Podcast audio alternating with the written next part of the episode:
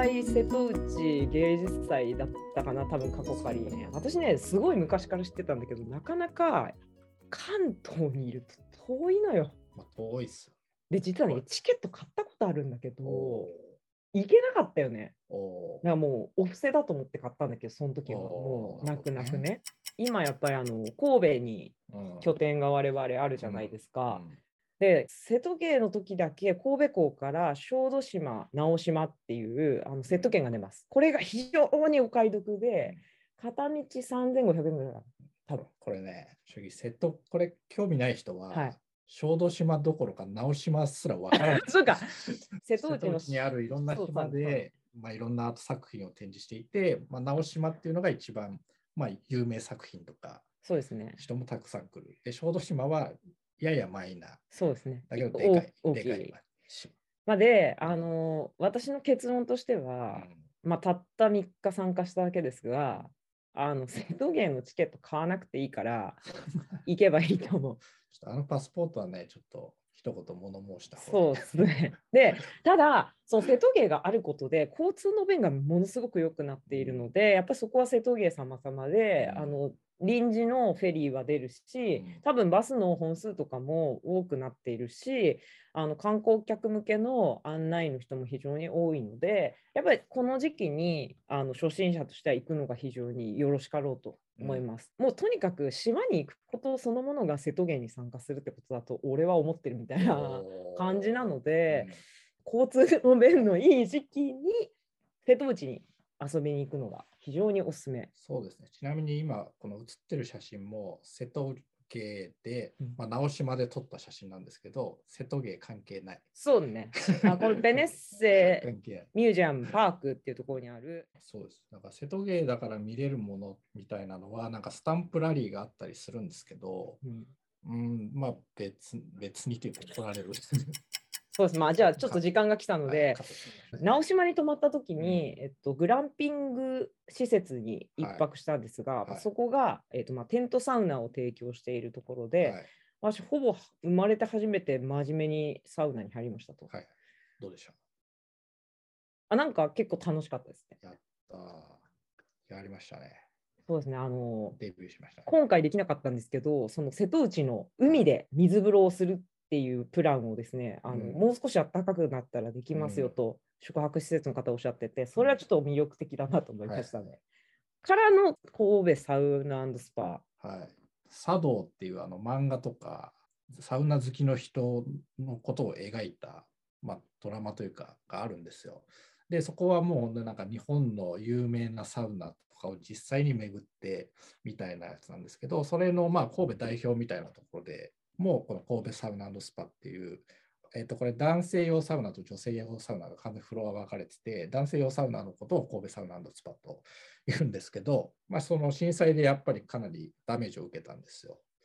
なんですけど、まあ、そこで、まあ、その被災した人ってやっぱお風呂とか入りたいよねうん。いう時に、もうとにかく早く営業開始するぞって言って、その、まあ、被災した後の被災者の方たちの生活とかこうメンタルとかを支えてきたという、まあ、その歴史があってですね、まあ、水風呂が2つあるんですけど、1つがですね、11.7度、1.17の歴史を忘れるなということで、11.7度ってまあまあ冷たいんですよ。うん。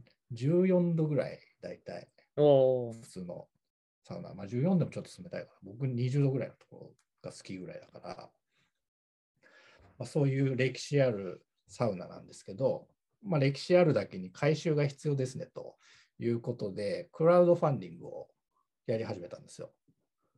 で、まあ、それの僕はあの会員になってるので、多分 LINE でこう、クラウドファンディング始めましたって連絡が来てですね、まあ、その中で、まあ、そのメインはそのなんか、サウナを、サウナフィンランドサウナを最新型のものに変えますみたいなやつなんですけど、まあ、その中に、まあ、1万円コースでですね、なんかおそらく記念、回収しました記念みたいなのを、金属板みたいなのを多分貼って、そこに名前を残せるみたいなのがあって、ちょっと応募してしまった。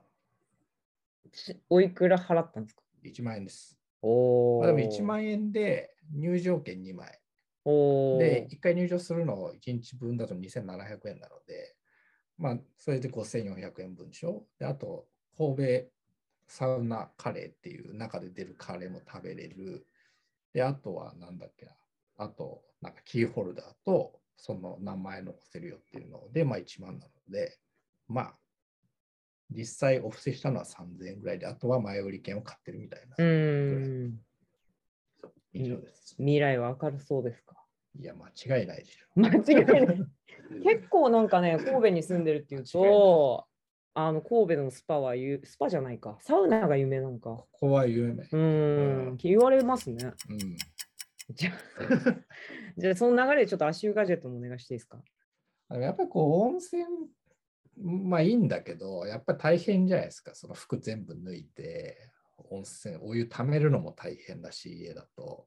で入ったらもう体中びちょびちょで、こうバスタオル1枚全部びちょびちょになっちゃうみたいな、うん、大変けど、まあそれをちょっとね、ちょっと、もうちょっと気楽に家で入りたいよねっていうので、足湯という選択肢を検討した結果、足湯ガジェットという、まあその、まあ、水からも加熱できるんだけど、どっちかというと保温機能と泡ブクブク出るぐらいのちょっとお手軽のやつを一回買ってみたんですよ。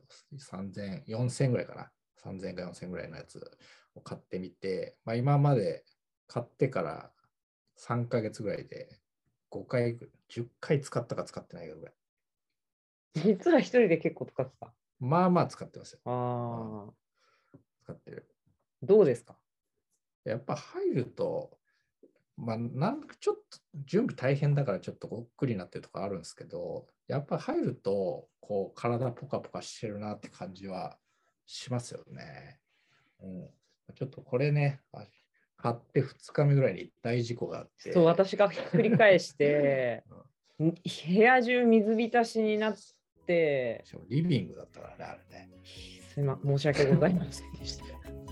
そうそう。そこでちょっとね、半月ぐらい使う使いにくい空気みたいなのじゃあちょっと次の話題。はい。えっと